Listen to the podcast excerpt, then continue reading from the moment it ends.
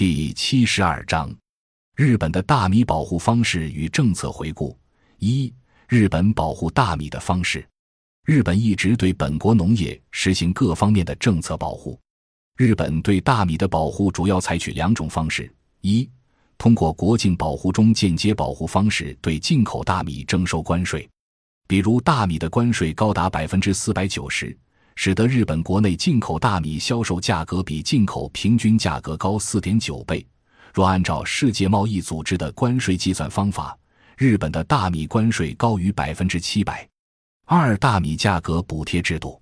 日本政府对大米实行价格倒挂以及高价收购、低价销售的双重价格制度。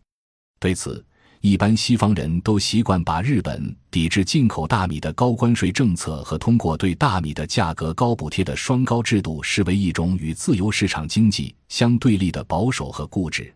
还有学者指出，这不仅使得日本大米远远失去了国际竞争力，而且造成所谓合作社陷阱制约农业发展。然而，这些批评大致是出于西方经验和根据西方理论的误判。本文认为。即使在美国的强大压力下，日本也要勉为其难地坚持高米价的动因，是日本农业保护政策的双重作用。须知，以日本、韩国和台湾地区为代表的东亚农业制度体系，在西方没有参照系。如果完全剥离意识形态，则日本以综合农协 J 作为组织基础的农业垄断经营体系，从来就是国家历经战乱和危机而保持基本稳定的基础。因而具有维护综合安全的战略意义。其一，日本作为岛屿国家，农业资源高度稀缺，必须立足于基本国情矛盾及其对制度的客观约束，来维持大米作为传统主食的基本粮食安全。为此，就需要借助大和民族历史悠久的稻米文化，构建多元化六次产业，包括历史文化、教育、神道文明等，能够提高基层民众凝聚力的社会建设。来维护本国不可或缺的农业基础。其二，日本政府无论怎样换届，都集中优惠政策全部用于发展比城市财阀制度还要全面垄断，并且是农村唯一垄断组织的综合农协，以此才能把在工业化和城市化期间不断涌来的外部性成本予以内部化消纳。若没有农民和农村的高度组织化，历经多次危机，并且深陷于二十年衰退的日本，根本不可能维护国内政治长期稳定。二、日本国内大米政策的相关回顾。基于日本人多地少的基本国情，日本政府通过各种农业保护政策，保证本国主粮的自给。即使巨大的补贴造成财政预算大量支出，日本也一直不断加强农业保护。近年来，日本在美国推进 TPP 派生的改制压力下，提出农协改革措施。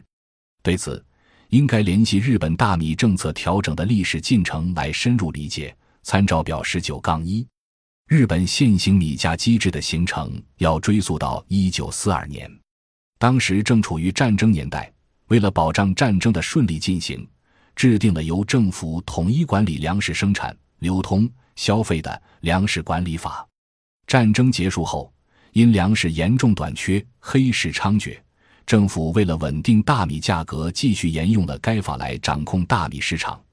这一法案一直到一九九六年才被正式废除。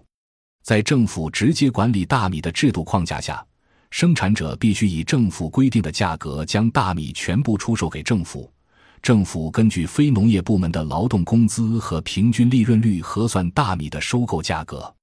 因此。工业部门的快速发展，使得大米收购价格急剧升高，大米的种植面积和产量也逐年增加。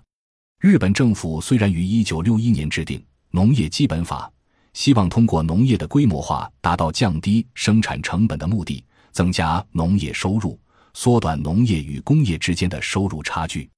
但是与《农业基本法》相反，实际上的农业政策通过上文提到的粮食管理法。中双重价格政策以提高大米价格的方式来提高农户收入的，加上日本国内大米的生产成本很高，参照表十九杠二，使得日本大米价格形成了高关税、高成本、高价格的三高状态，确实没有国际竞争力，给国民带来了更大的食品消费支出。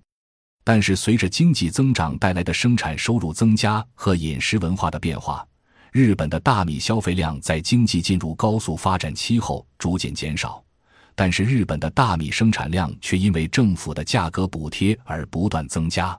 其结果是大米生产量与远远超过了消费量。参照图十九杠一，而政府为了保证农民的收入和贮存大米，则付出了大量的财政补贴。日本的粮食管理制度很难继续维持。从二十世纪七十年代开始，日本政府开始对大米进行调整。主要通过补助金的诱导，让农户从种植大米转向种植其他农作物。一九七零年减反政策、休耕政策的实施，成为了政府减少财政收入、保障农民收入，同时维持高米价的主要政策，并且于一九七八年引入转耕补助金政策来吸引农户减少耕种大米的面积，减少大米的生产量，以通过供给的减少来维持大米的高价格。民主党执政期间加入的务农者户别收入补偿制度下划线，进一步促进了小规模兼业农户继续进行高成本的大米及相关农产品的种植。日本政府通过各种政策来维持大米价格，主要是为了国家粮食的自给、国家粮食的安全保障以及农户收入的不减少。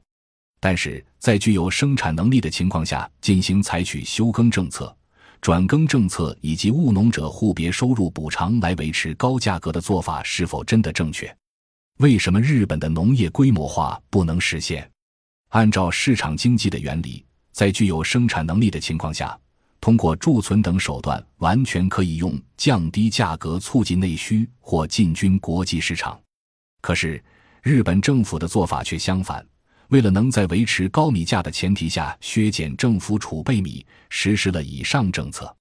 人们一般都认同大米产销涉及农业、经济领域以及国家粮食安全的问题，而很少理解这在日本历来是一个极其敏感的政治问题。因为大米价格与自民党的选票密切相关。尤国龙、尚惠鹏二零零四的研究中，将日本稻米生产地分为三个不同的区域。通过自民党得票的大量统计资料，得出自民党在稻米产量高的地区得票率也较高的结论。二零零九年举行的众院大选中，在野党民主党击败自民党而成为执政党，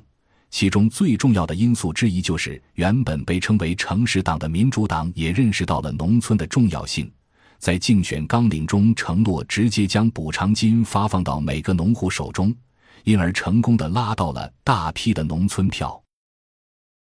感谢您的收听，本集已经播讲完毕。喜欢请订阅专辑，关注主播主页，更多精彩内容等着你。